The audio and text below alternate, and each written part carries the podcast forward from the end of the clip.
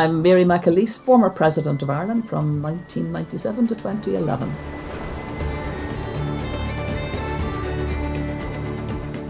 When did I first become aware of an organisation that's just been part of the ether? It's very hard to it's very hard to pinpoint a time. I mean, I'm born in a maritime city, Belfast, and my parents then uh, moved en famille to a small uh, maritime village, Rostrevor, on the um, in Carlingford Lough. And I live on the shores of a, a lake on the Shannon. So, uh, water, watery, watery environments have been my element since childhood.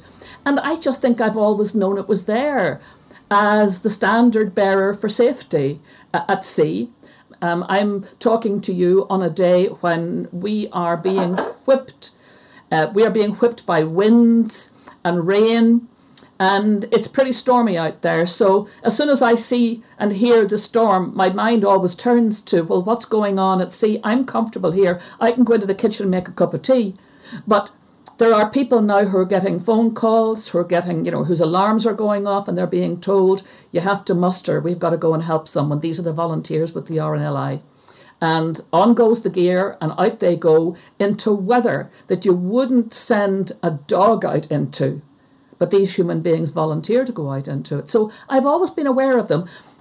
The RNLI is, from my money, it is the best exemplar of an organisation made up of volunteers who focus on a problem, who put aside all issues to do with, uh, with borders, partitions, passports, whatever all the things are that identify us and identify us as different and with different rules applying, here in the RNLI, one rule applies care for the human person. They're there to care, they're there to help.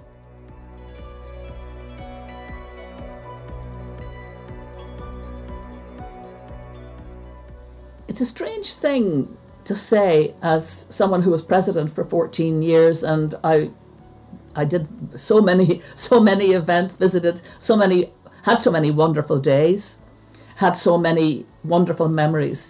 But it would be true to say that the events that I did that were associated with the RNLI they stay in my memory very strongly.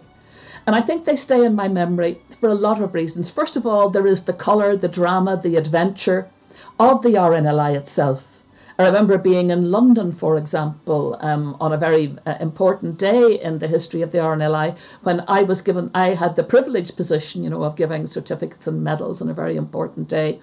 And the pride that people took in, you know, in being there on that day. I remember that day in Swords. I remember many other days around the country, you know, boat, boat launches or exhibitions or just simply visiting. But I also remember every summer going down to Valentia Island, uh, where my son in law is from, and his grandfather was the coxswain of the Valentia lifeboat, um, Jeremiah O'Connell, after whom my eldest grandson is named. He's Charles Jeremiah.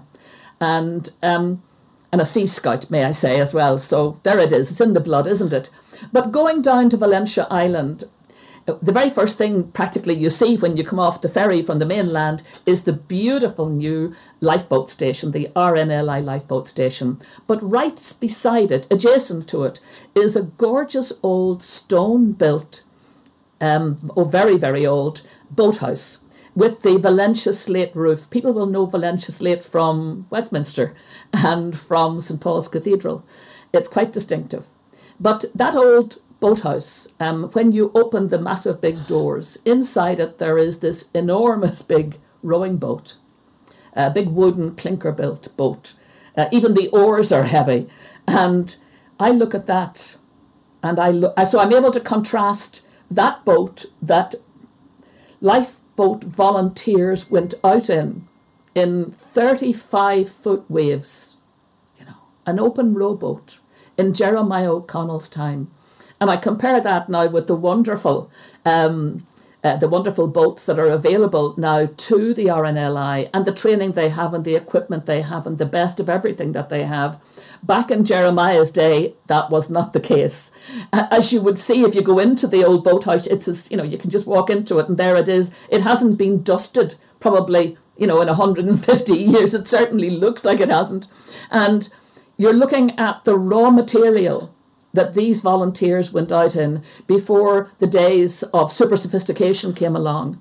And thank God we have now, and the RNLI volunteers have available to them the best of equipment, the best of boats, because wouldn't it be sinful if we still expected them to go out, you know, with the worst of equipment just because they're volunteers? We rely on them so desperately. So I think when I visited and when I do visit the RNLI lifeboat stations, um, I that I'm almost just overwhelmed by the decency and the courage of these people. You'd be in awe of them. You're standing looking at yes, the lovely boats and the nice equipment, but it's still frail enough when you contrast it with what the sea can do to people and what it has done to people and what it demands of the RNLI on a day whenever they are needed.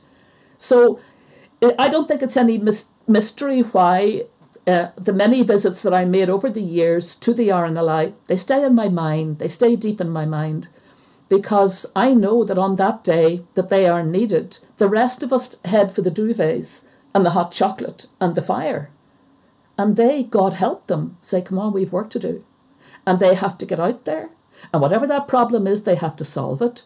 They have to save the people. Is it somebody who's taken ill on a ship? Is it somebody?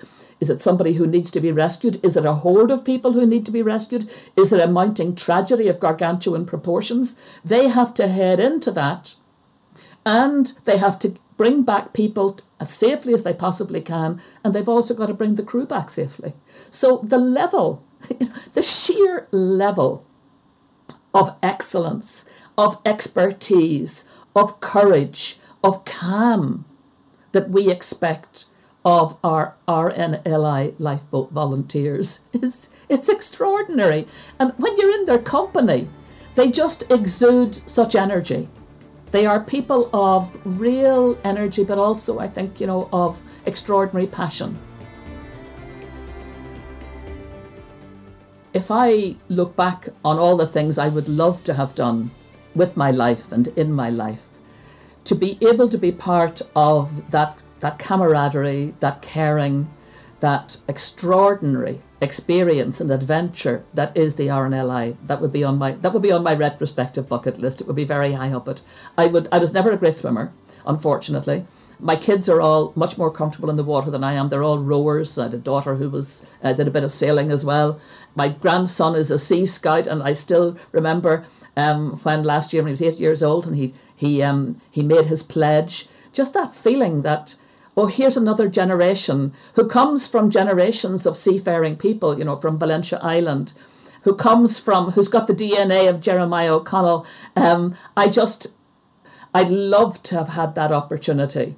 And I'm just glad that there were an awful lot more people who weren't as cowardly as I was, people who had much more courage, much better range of just of skills and experience to be able to offer to the RNLI. So, yes, I would love, oh gosh, how I would love if I had my life to live the other way back. I certainly would. I'd be out there if I could.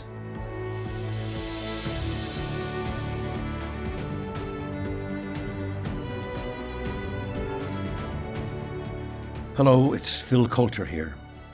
You've been listening to part of the RNLI's 200 Voices collection. To hear more remarkable stories, head to rnli.org 200 Voices or subscribe to the RNLI wherever you get your podcasts. Thank you.